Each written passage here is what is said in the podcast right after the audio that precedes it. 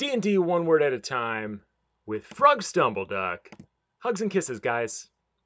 What are hugs and kisses? You silly fools. You know what this is. I just wanted to record this one because I want to thank each and every one of you that have listened to the show for the last year. I mean, I never would have made it through the weirdness of this if it weren't for the internet backing me up.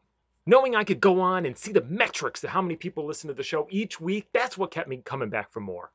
I could picture each of you smiling with joy when you heard my voice, crying when I cried, wearing erotic turtle sweatsuits when I did, I assume. And now I have to record this because we're about to move on to the next chapter. Diane and I are finally ready to face Brex. We got our weapons. She's ignored my advances. We've clarified that this is purely a business arrangement to rid the world of a terrible villain. And we got some Pollo Tropical for the first time, and that stuff is fantastic. So, we're ready. It's going to be a heck of a dust up, but I got the confidence that we can handle it because I am Frug and I am known for my blind optimism.